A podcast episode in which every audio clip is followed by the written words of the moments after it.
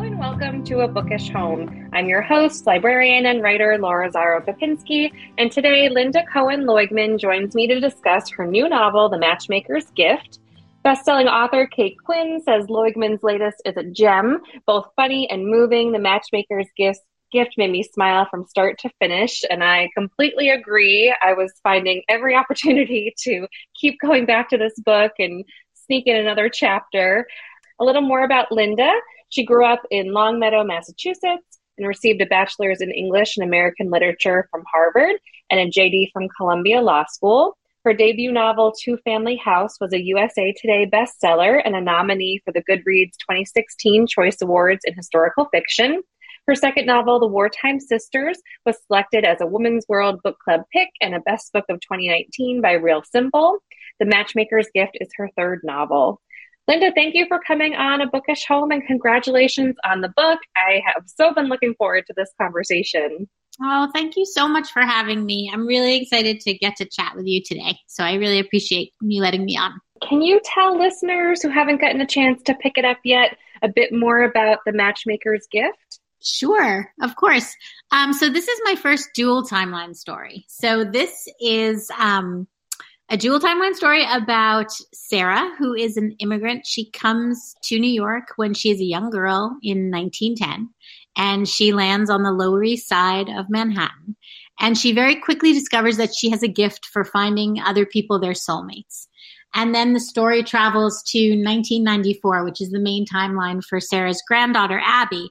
And Abby has very inconveniently inherited her grandmother's gift um, and it's inconvenient for Abby because she just happens to be a divorce attorney. So this blessing is a curse for her. And, um, you know, it, it really interferes with the career that she's been trying so hard to build.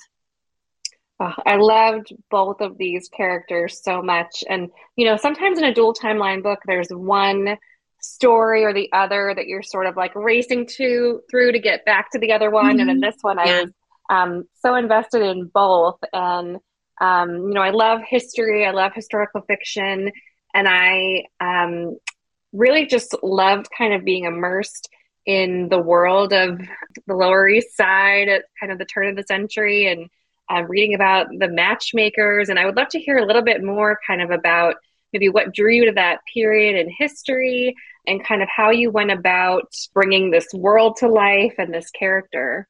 Sure. Um, first of all, I'm so happy that you say that you that you liked both timelines um, equally because that was really that was a big goal of mine. I didn't want this book to feel like one of those stories where you're mostly, you know, in the present and then you just have like these little dips back to the past. So it's really two very equal um, they each get equal time in the stories, both Sarah and Abby. And I actually wrote the story in the order that that you read it um, to really make sure that all the connections were important you know that that it wasn't just two separate stories that i sort of smushed together um, without thinking about it. So that so that makes me really happy. So thank you for saying that.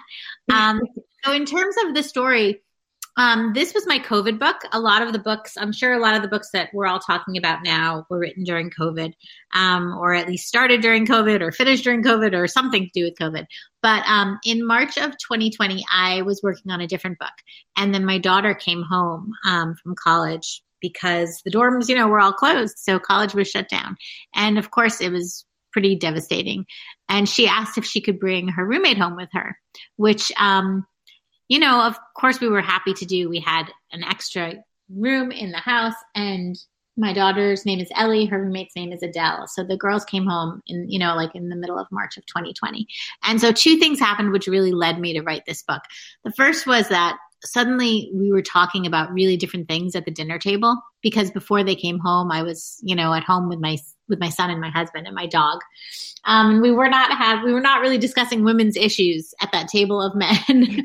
um, the girls came home, we were really talking about you know things they were facing in school their concerns about going out into the working world they wanted to know what my life was like as a as an attorney in the 90s um, and sort of the things that i had faced what advice i had for them as women and it became pretty obvious to the three of us very early on in our conversations that you know unfortunately not that much had changed from when they were from when I was in school and their age to when they you know were thinking about the working world for them. So that was something that was really in my mind as i was going into the inspiration for this book. And the actual inspiration came because you know we were binge watching like everybody else. And we our first binge watch was called indian matchmaking on netflix which is a great show.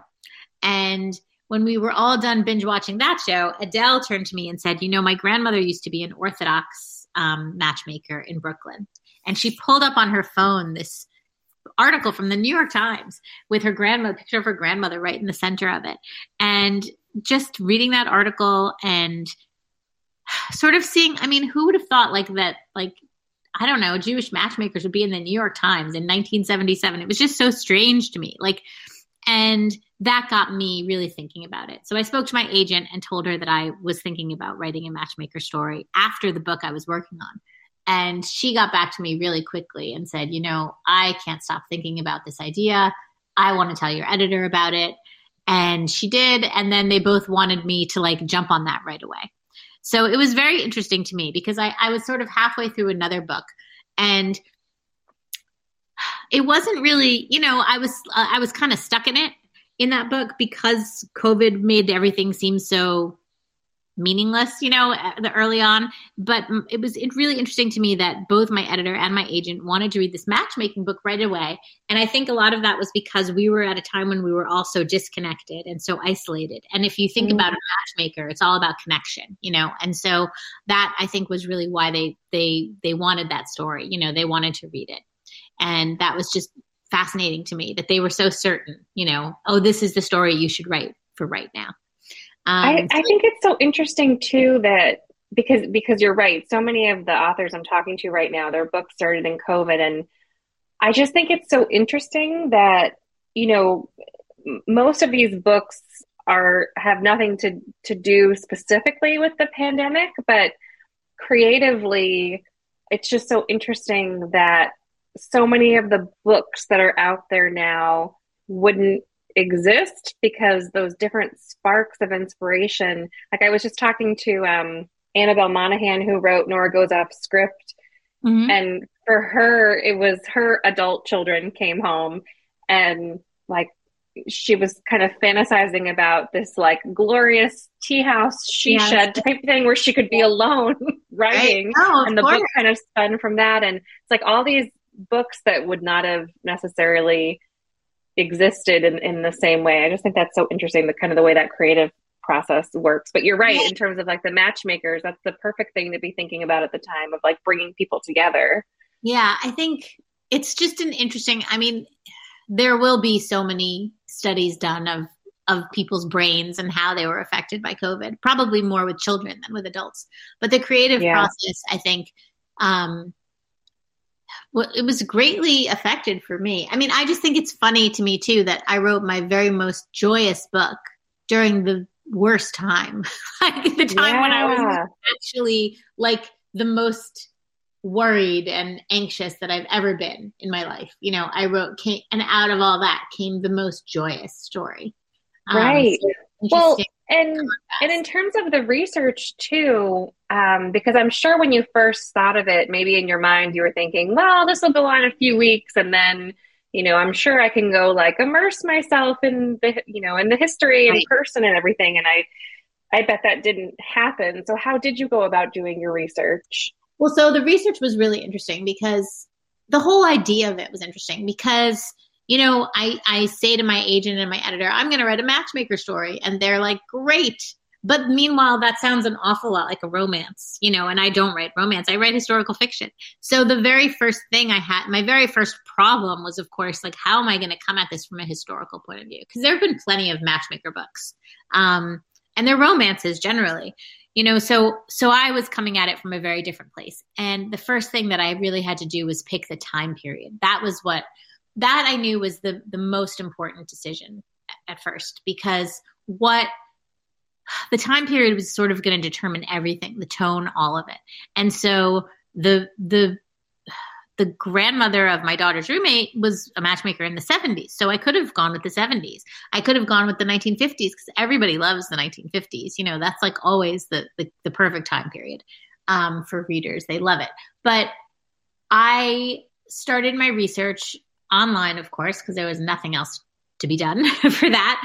Um, and I went to a bunch of different websites. So the New York Public Library, the Tenement Museum, the Museum of Jewish Heritage, the Jewish Museum, and then the Eldridge Street Museum. And I had spoken when I ha- when my first book came out. I spoke at the Eldridge Street Museum, which is this beautiful old synagogue on the Lower East Side. And there was there happened to be an exhibit at that time, a virtual exhibit called Love on the Lower East Side, and that seemed to me to be a great place to start. And that is so that's where I started. And when I went through that exhibit, um, that's sort of what gave me my time period because they referenced a wedding in 1909 that was the wedding of this Romanian immigrant who was the daughter of somebody that they called the pickle millionaire um, of New York because he owned all these pickle stores on the Lower East Side, and and that wedding was this huge affair with like 2,000 people invited in the middle of Rivington Street, and the New York Times covered it, and there was this line from the New York Times article that covered. I mean, the the idea that the New York Times would be covering an immigrant wedding, you know, in 1909. Yeah. Like high society, but it was just so all of it was odd. All of it was just really something that made you stand up and take notice.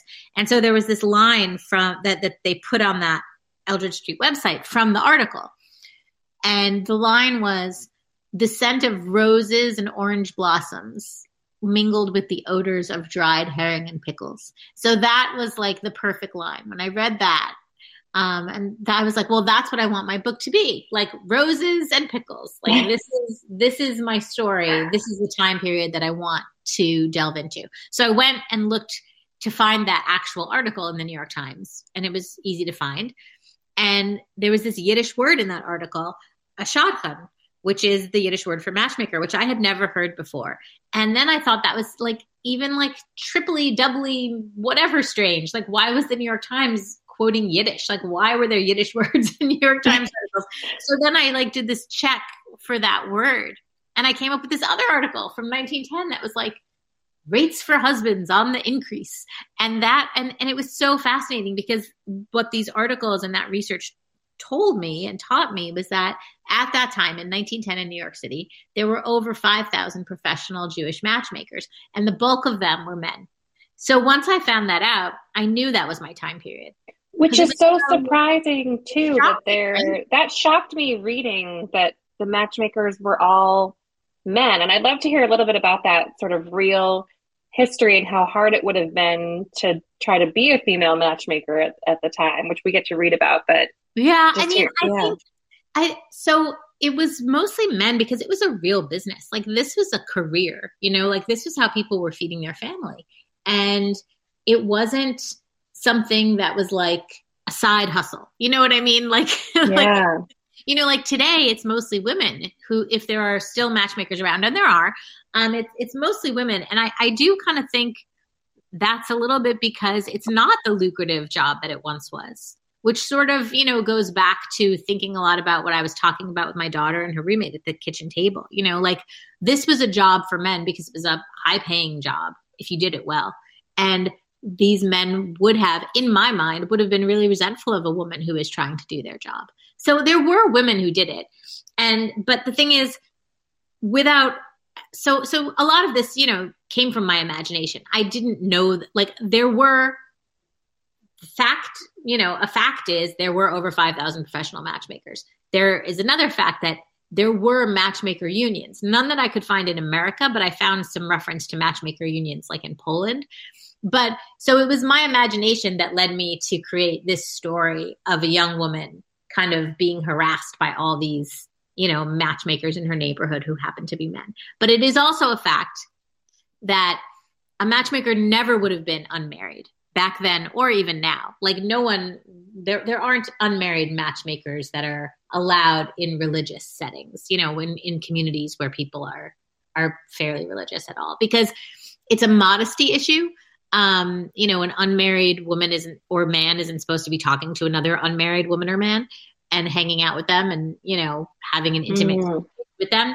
But it's also like, you know, how can you be a matchmaker if you're not married yourself? you know, so nobody would to like prove your business. Yeah. Now, so, yeah. so that that would have just been really not done at all. That would not have been allowed. So there are it's a blending of fact and fiction. Um, and there were eh, like when we when we say matchmaker, we think of like Fiddler on the Roof and and maybe Dolly from Hello Dolly. But yep. there were also these other there were these other kind of iconic figures that we don't really think of. But there was this this um, Yiddish daily cartoon Gimpel Beinish that that was printed in the Yiddish Daily Forward back then, and that was the story of a male matchmaker, you know. And he had a vest and a top hat, and he walked around, and he was like the Mr. Magoo cartoon of matchmakers because he was mm-hmm. always getting in trouble, and he was never doing things quite right, and he wasn't getting paid, and he was just like a bumbling matchmaker. So it was a humorous thing, but it was a man for sure. And then like Bernard Malamud had this short story, um, The Magic Barrel, about a matchmaker, and that was a man. So there was also this novel called Shulam the Shadchan, which is like this very old book. But so they were, you know, the in that time period, we don't know about them now, but the but the the figures that people were thinking of were men. So and and when in doing all this research, are you somebody who struggles at all with sort of deciding, okay, I have enough to write, or are you someone who kind of wants to keep digging and keep digging and because that's something I, yeah. I struggle with. Yeah, it's really hard with historical fiction, isn't it? Like it's just that's a struggle always. When when do you stop? And when do you have enough? Because it's never enough, but there's this there's such a fine line because you don't want your novel to read like a Wikipedia entry. You know, you're not right. writing an encyclopedia, you're writing a novel. And I think for me, the writing starts when I sort of can't contain myself anymore. You know, it's like you get so excited about all the little things you're finding that you kind of can't hold it in anymore and it spills over. Um, and I don't know, that's that's how I really felt with this story. Um, with my first book, I didn't even know that I was writing historical fiction. I just was told that that's what it was afterwards. with my second book, it was definitely historical fiction because it was World War II era. And that was really serious. And I don't think I'll ever write a World War II era book again, um, just because that research is, that's not for me. Like, it's, you have to be so, so careful because people take it so seriously, as they should. But I, I like to have I like to be a little more playful. You know, I I I loved this research so much because I kept finding these little whimsical tidbits and I kept being able to really play with them. And that's what made it so special for me. Like when I found out about the Knish War of 1916, you know, yes. like the war is Romeo and Juliet, right? So I have my matchmaker matching the son of one warring competing Knish family to the daughter of the other competing Knish family. And it's the Capulets and the Montagues. And you know like I can just have so much fun with that. But I don't want you know to to be doing the kind of research where if I get the the number of days of a battle in you know wrong someone is going to be upset with me and yeah. the story because you know I got something wrong. So I I love to do research, but I love to do research because it informs me of like the human condition, you know, and it lets my imagination, it sparks my imagination. I don't want to do it for the sake of, I don't know, doing it. I don't want to feel so, so tied to it. Like the, right. I, I like the fiction in historical fiction. That's a good way of putting it. Well, yeah. and you have, you know, the two different storylines that you're kind of trying to weave together and you're holding these sort of two different um, you know the more con- contemporary although now i'm like oh i guess well, i guess i have to start accepting that the 90s was a while ago but to me i'm like it's so recent. That's yeah um, it's technically historical fiction. I hate to tell you but 1994 is historical. That's not possible. Um, but you're kind of holding all of this the, the two time periods and the different um, storylines and um, the research and I'm curious, sort of, do you have like, you know, the wall covered in like the the plot points and the and the research or do you just kind of hold everything in your head? What's your kind of process like as you start writing?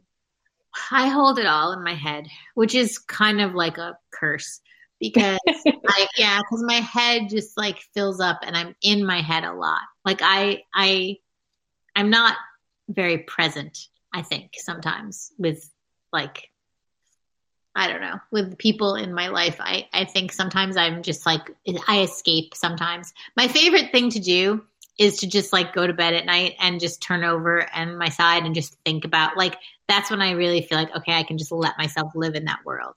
Um, and that's oh, what actually that. me, yeah, that's what got me through like some of the worst parts of the pandemic was just that, was that during those awful nights when, you know, we were all staying up worrying and we couldn't sleep, I could just drift into the Lower East Side and think about my characters. So it is like a, a great comfort to be able to escape into that world, but I'm not like an outliner. Um, I, I I take notes when I'm researching. You know, all the research I did, I definitely take notes. I don't tend to go back to my notes very much. I make these giant documents and I keep throwing everything in there. And then um, I know, you know, who I kind of want my characters to be. I take a lot of time to think them through. And I actually start to outline when I'm about a third of a way through a book.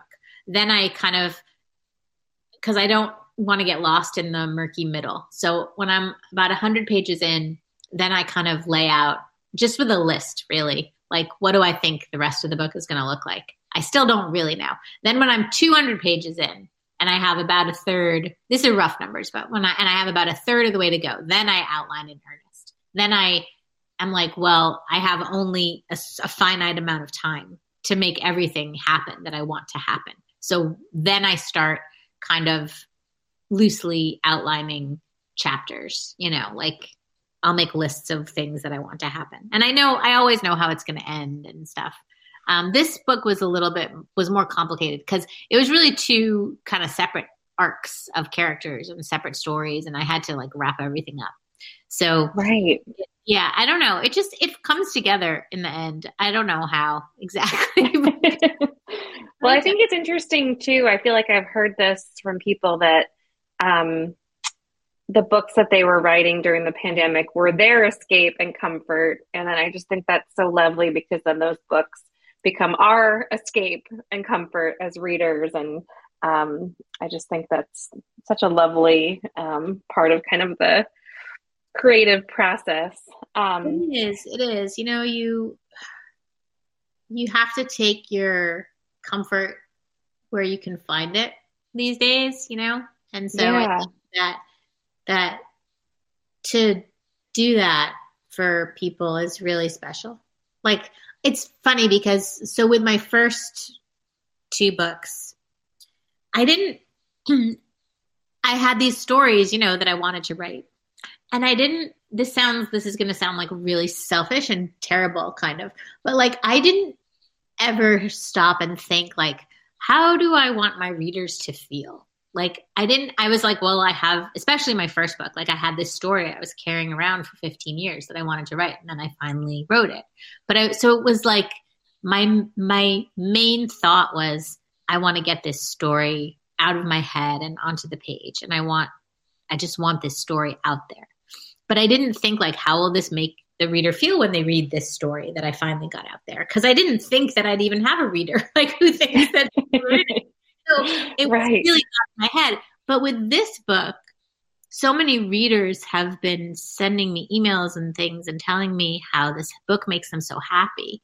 And that's such a nice thing. Like, so now I'm thinking about that, you know, like I never really thought about that before as, but it's a very special thing to think that you can cheer somebody up or make somebody happy you know it's just yeah it's very- and create a world that they want to be in for yeah. a while and i love that. And you know it makes me wonder i did want to ask you kind of what you've been reading lately and i'm curious are you drawn to that same thing as a reader or do you read something completely different?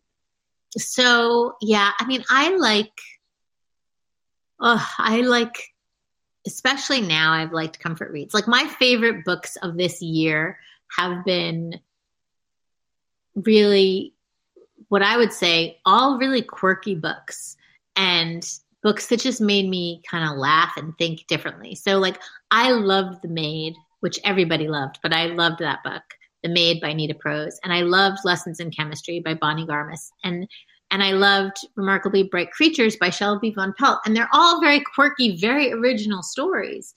And I think there's a reason, you know, why they all did so well. Like they were all just huge blockbuster hits, but I loved them. And they're very different, but like there's they also have that thing in common, you know, like they're heartwarming in the end. There's something heartwarming about each one of them.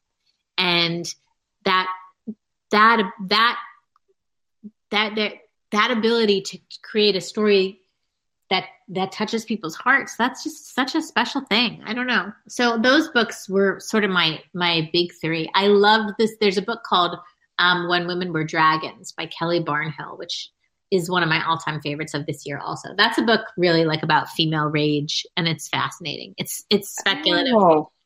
yeah i feel like she has children's books too right? I feel like i've read um, i think so, yeah her that's that book is so special. Yeah i would definitely read that book um, I just read an arc of Pam Jenoff's new book, which is um, the Sapphire Code, and you know, yes, she, I just does, read that too. It was so good. Yeah, she does World War II fiction so well, so that's a really fun thing. And I have Jennifer um, Rosner's new book, Once We Were Home, and I'm excited to read that. So that's going to be really good. And I have I I mean, I'm lucky. I have a couple, and I have an arc of Natalie Jenner's book, which um, the every time we say goodbye, um, which is her new book, which I'm so excited to read too. So those are like my arcs that I get to read, which is really like a big bonus of writing a book. People should, if people knew that they would get arcs from all these authors, people, more people would write books. Just I will say that is one of my favorite parts of doing the podcast yeah, right? getting it's arcs good. and things. And